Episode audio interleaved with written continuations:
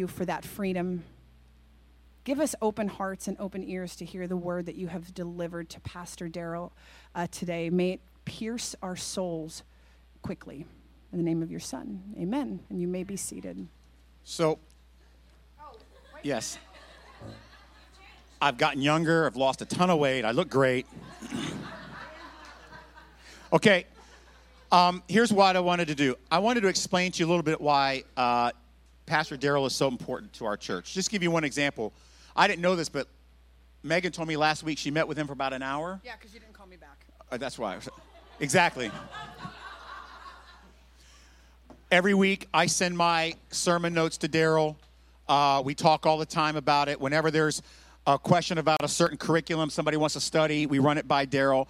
I, met Daryl in 1999. He and I were on staff together at another church in town. He was the associate pastor there. And right away, I had an affinity for him. Uh, he's very smart, he's very learned, he's, he's very patient uh, in the way he deals with me. Uh, I've always loved him. And when we first started thinking about starting a church, I knew I needed somebody like Daryl to moor me, to hold me accountable, to keep me tied, to make sure that what I was teaching was right, what I was teaching was true.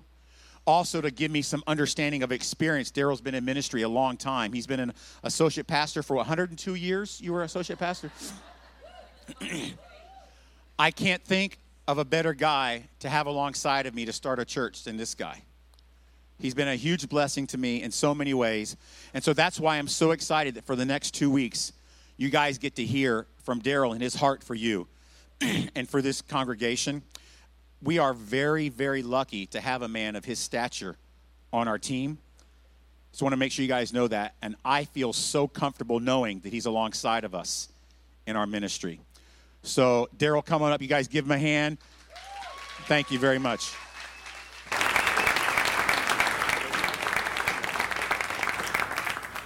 That was that was over the top. Jeez. Well, thanks, Joe. You know, life is life's like sitting in the back seat of a convertible the wrong way. You know, because the, the car's headed that way, and you're in the back seat of the convertible, and everything's rushing by. And as it's happening, you can't quite figure it out because it's just too fast. But then, with just a little distance, you begin to say, Oh, I see what that was about. And then, as you get further down the road, then you begin to figure things out. Oh, that house is part of this farm. I see, okay. And, and, and see, that's the way it is with life, isn't it? That uh, It's right on you at the moment, and you can't figure out what's happening. And that's how I felt when Joe asked me to come alongside and help him with the church. I'm going, What? Really? I don't know. What does he want me for? I don't know. But it's been working out real well. Now, now, the funny thing is, you can't really understand who you are from the present. You can only understand who you are from the past. And yet, that's not always something you really want to go to. You're not always comfortable with that, are you? No, I'm not. Today, I want to talk about healthy repentance. And when, you, when I say healthy repentance, obviously there's such a thing as unhealthy repentance, right? There's, there's a way to do this that is meaningful and helpful and good, and that's what I want, I want to talk today about. So, uh, you know, I put those little outlines sheets in the bulletin that Joe so tactfully drew your attention to during the announcements. And you can fill it in if you're the kind of person who likes to fill in and take notes. That first sentence says, healthy repentance is good for you. Yeah. You know, it's, you, you tend to think of repentance as like you have to eat crow, you have to grovel, you have to humble yourself. Well, you know, it's not that simple. It's really actually quite good for you indeed. And, and that's what I'm, I'm going to talk about today. Um, without your past, who are you? right? I mean, people who have amnesia, that's the problem they have. They don't know who they are. Jason Bourne didn't know who he was, you know, because he couldn't remember. He didn't, he didn't have a past. People tell you, well, you know, you need to live in the present. you'll hear advice like that. You know, don't dwell on your past, move on. But the other side of it is if you don't pay attention to your past, then you don't know who you are or where you fit in either. It's a kind of a balancing act in a way if you think about it, because your, your, your past is, you know, that's why some people move out of the community and go somewhere else. They just, they want to go start fresh, start where they don't know me, start all over again, reset. And yet, we want to we want to be known for who we are. I mean, we don't want to be known for, I mean, if, if you want to be known for who you're not, that's a psychological problem. See Joe Davis about that, okay? But the amnesia victim, he's, he's, he's struggling to know who he is. So, see, see what we're here, what we're talking about here is a dilemma. And the dilemma is I don't want my past to define me, but I do want my past to define me. I, I, I don't want my past to be a burden to me, to, to weigh me down. The things that I've done, I don't want them to dominate me. Uh, I want to be able to say I have no regrets in life. But then again, I've got all these regrets. Oh, I mean, about the things I've done. Oh, I'm not talking about the things that are beyond your control. I'm just talking about what you are, what you've done. And so this dilemma, we, we, you know, we live with it. So I have three questions I want to go through here. And the first question is this Do you feel you have no regrets? You can fill that in on your outline if you're following along. That's what the underline means there. Do you feel you have no regrets? Believe it or not, I can, I can remember when I was 40 something, maybe 42. And I, and I went, I thought to myself, you know, I don't have any regrets with my life. I look back at that and I think, what were you thinking? You, what, what are you, an idiot? What do you mean you have no regret? Now I've got the opposite problem. All I've got is regrets. You know, and I keep saying, no, you don't want to stay there either. I mean, it's not one extreme or the other. Some people, when you talk about their past, what they've done, they seem oblivious they think, you know, I have no regrets. I don't have any problems. Life's been wonderful for me. And, and, I really wonder about those kind of people. They seem that they're uh, like almost narcissistic or something, if you think that way. And, and then there's the other extreme where these people are just weighed down, you know, gloomy, doomy kind of people. They, that's all they have is regrets. They're sort of stuck there. So let's draw our first figure like this. You can remember these guys. Uh, this is what I do in my spare time, sitting at home doodling the same old drawings over and over. And this guy here, he's saying, I have no regrets. Now, we don't know why he has no regrets, but we know it can't be true. Not if he's a human being. Maybe he's oblivious, never really thought about it. Maybe he's delusional. He's fooling himself on purpose, trying to build himself up, make everybody else look bad around him. Maybe he's just so consumed with his own pride and excitement about himself that he just that he can't see it. He's oblivious. Well, then there's like the other extreme. This sad sack here, he's, his, knuckles are dragging the ground because He's skulking, and all he can think about is his failure and, um, and his shame. Megan talked about that last week. She talked about how shame can prevent us from worshiping. But actually, these two people, though they look like they're at opposite ends of the spectrum, they're very close together. They're really part of the same picture because their evaluation of themselves is both based on their pride, on their egocentric pride. How do, you, how do you solve this problem of one or the other? Some people think, well, you can't be too cocky, but you can't be too humble.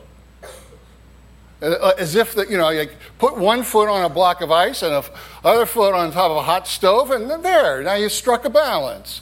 And that's not the christian life. That's not the answer. The answer isn't to sort of strike a balance between these two extremes. Because each of these people are building their perception of their past and themselves on their pride. And so it's their pride that gets in the way from a realistic solution. And that's part of what we're talking about here today. This, the, why is it that repentance is healthy? The one guy over there, his pride is at work. It's pretty obvious because he's got his hands like this and he's looking out at you and he's saying, I'm all right. What's wrong with you? And the other guy, though, you, you think that he doesn't have a problem with pride because he's so depressed. But really, what he's doing is he's saying to himself over and over again, Why don't I measure up? I don't measure up. I can't keep up. Now, most of us don't actually live in one place or the other. We, we go back and forth, depending, right? But when it comes to our past, it's very important for us to be aware of this dynamic. Because sometimes when we look at our past, we think, I did pretty good for myself. Huh? Huh? Look at what I've achieved. And other times we think of our past and I go, hope nobody ever finds out what I did. I am so embarrassed, so ashamed of, of what I did. Well, we do go back and forth between them, but the answer to this is not trying to strike a, a balance between them. The answer is to be totally different, to get out of this rut. And that's why this verse is so good. 2 Corinthians 7:10. Godly sorrow brings repentance that leads to salvation and leaves no regret. Now, that is saying an awful lot. Just take a look at the first two words godly sorrow. See, that tells you that there's another kind of sorrow that's not godly. Good, good sorrow is what he's call, talking about here the right kind, a good kind of sorrow, a godly kind of sorrow. It's not just sorrow, it's informed. It's informed by who God is and by what this person knows about God. And that's the kind of sorrow then that is helpful. Notice what it does. There's the verb. It brings something. Good godly sorrow brings something. What does it bring? It brings repentance that leads to salvation and leaves no regret. That's a beautiful phrase. It defines repentance, this sentence does. And so when you see this picture of the rest of the sentence, you see the contrast. But worldly sorrow brings death. See, it's not just believers that can be sorry for their sins, anybody can be. But not all sorrow is good sorrow. Not all repentance is healthy. Some of it brings death.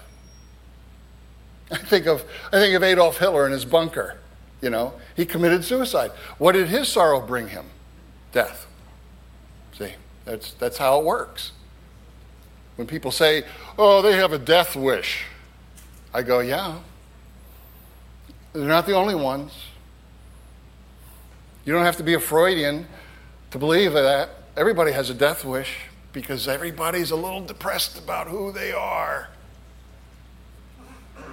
And if you just let it feed and feed off of, your depression, see, it brings death. People who commit suicide are people who are angry. That's where depression comes from, is from anger. 80% of depression is rooted in anger over circumstances. Only 20% of it is biochemical or this or that. It comes from anger. Godly sorrow brings repentance that leads to salvation and leaves no regret. See this guy on his knees here? He's not on his knees because he's depressed. He's not on his knees because he feels like he has to grovel in front of God so that God will like him. He's on his knees because he's worshiping. He stopped worshiping of himself, which is what pride is and he's worshiping God. And it leaves no regret. It's healthy. He likes it. You can't worship God if you uh, think you're the center of the universe.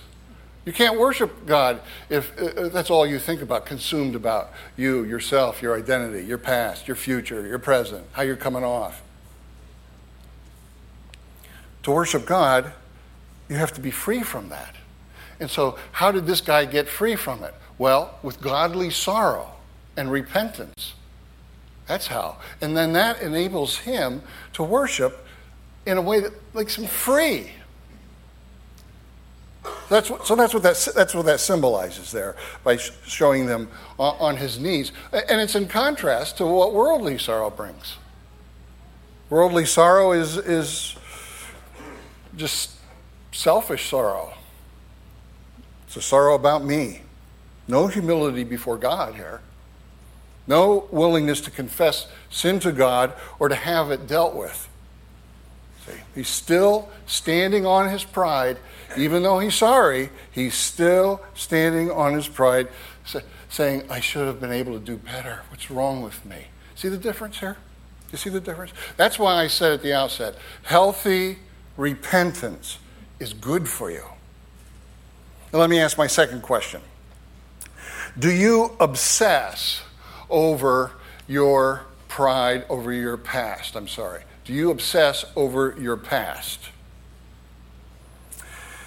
Um, why can some people face the past and others avoid it?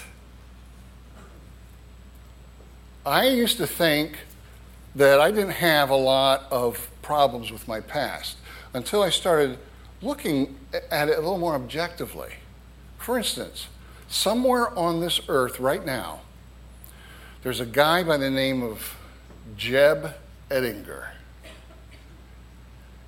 And if I ever bump into Jeb Ettinger, he's going to have one reaction.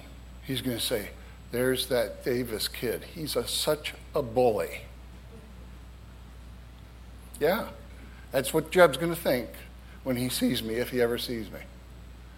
You're not out there, are you, Jeb? Anywhere?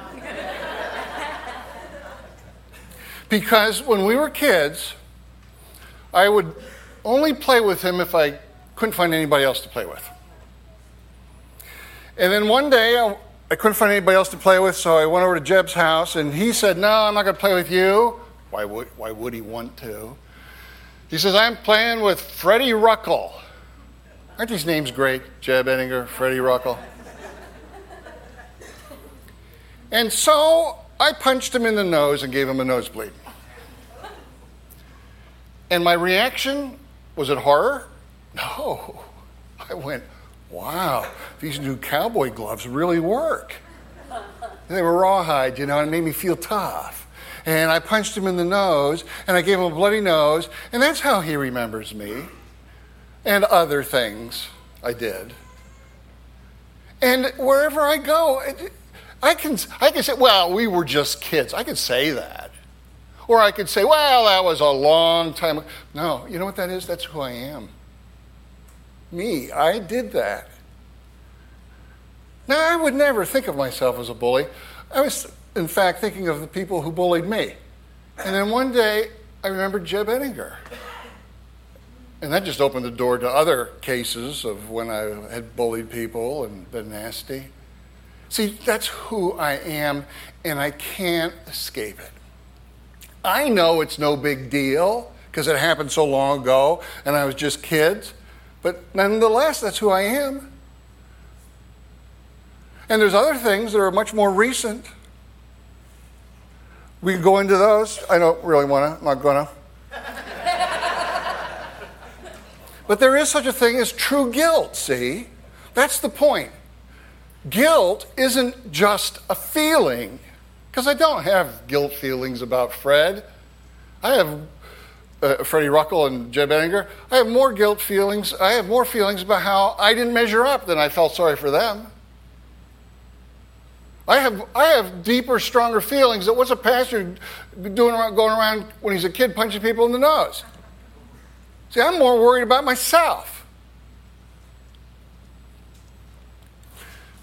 True guilt is facing up to who you really are. And when you do that, then you, then you find out there is such a thing as real guilt, not just feelings. because, like I said, I have no feelings about Jeb Ettinger. But I do have true guilt.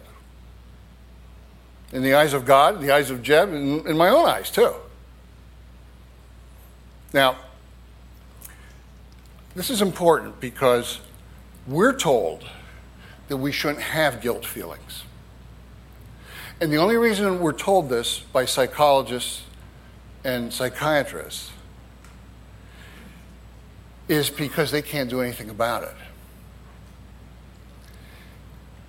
And if it dominates you, then it makes you dysfunctional. And so, since they can't do anything about it, and since guilt, if it dominates you, will make you dysfunctional, they say it's bad. But we've already seen there is such a thing as godly sorrow. We've already seen there is a good kind of guilt feeling, guilt awareness. And that's the kind that makes a difference. Did you ever notice the difference between Judas, who betrayed Jesus, and Peter, who denied Jesus? They both denied Jesus at a point in their life.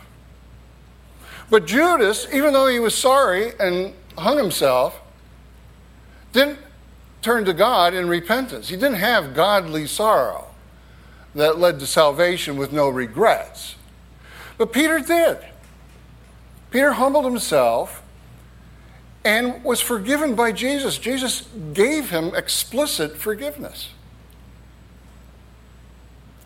Two, two very similar cases come out very different ways. Here's your key verse 1 John 1 8 through 9. If we claim to be without sin, we deceive ourselves, and the truth is not in us. See, that's the denial. But if we confess our sins, He's faithful and just and will forgive us our sins and purify us from all unrighteousness. This is the foundation of healthy repentance. Realizing that just like a little kid, as long as he's lying and refusing and, and whining and stubborn, you know, he's going to get resistance from mom and dad. But as soon as he says, I'm sorry, well, the hearts melt and the hugs begin. That's how it is with our, our Lord and Savior Jesus Christ, who died so that we can have this kind of relationship. Uh, all of us can rattle off a long list of, of bad things we've done and failures uh, uh, uh it, it would ruin your reputation, right? But you can see the difference of what we're talking about when you go to God and believe what He's telling you to do, and that is to acknowledge it. That's true repentance. True repentance is a healthy thing, it's good for you. And here's my third question Do you humbly trust the work of Christ? Do you humbly trust his work? Now, I underline work here because the work of Christ is what he came on the earth to do. You may think, do I believe in Jesus, is what I'm saying. Uh, no, it's more than that. I'm saying, do you believe that he actually accomplished his job? That the work he had to do, he did it. What is that work? Basically, essentially, the crux of it is he paid for your sins when he died on the cross. Now, that's the foundation for this freedom that you feel here. Some feel like their, their past has ruined them, that you've been smashed. You know, did you ever drop a, a glass on the ceramic, on the tile floor, and it just shatters and goes everywhere, and there's just no hope of repairing it? Some people feel that way about their lives. They think their lives have been wasted. They think their lives are, are worthless. They think they did things that can, can it makes it irreparable. But that's just not true. That's the work of Christ is to make us new people all over again. That's why godly, godly sorrow is productive. When we repent, remember we're talking about repentance, healthy repentance, two things are going on. The first thing in healthy repentance is godly sorrow, admitting my sin. But it's worthless without the second thing. And the second thing is trust in the work of Christ. Trust, faith, confidence that what Jesus did actually can heal me from my past, from the things I've done. That's how godly sorrow is productive. It's not productive without this knowledge that what Jesus did was come to earth so that we can have new life. Without that, all you've got is a psychiatrist saying, yeah, well, you shouldn't be feeling guilty because it'll make you dysfunctional eventually. Jesus changes everything. He changes the way we see ourselves. He gives us a whole new way of looking at life. If anyone is in Christ, he's a new creation. So you have to believe that. How does it happen that you become a new creation? It happens by the, the work of Christ, which is the work of Christ on the cross. Dying to sin, rising in newness. That is what's applied to you. It's applied to you by the Holy Spirit. It's the work of Christ through your instrument of faith and repentance by the agency of the Holy Spirit working inside you. That's how it works. That's how it's laid out in Scripture. It's almost like an equation. The work of Christ, received through the instrument of faith and repentance, by the agency of the Holy Spirit applying it to you. Revelation's all about that. Behold, he says, I'm making all things new. And that includes those who turn to him and believe this. It's yes, this is what you have to believe. This, that's the rest of the equation. Healthy repentance involves believing this. It's not just feeling sorry. That's not healthy repentance. Healthy repentance involves this as well. So that means in your lives, what you do every day, instead of saying to yourself, Oh, I failed again, what's the use? What's the use of asking for forgiveness? What's the, I, maybe I need to grovel more before God. Maybe I just need to be sorry. I got to work up some good sorrow inside me. I got to work up some feelings of sorrow and guilt so that God knows I'm serious.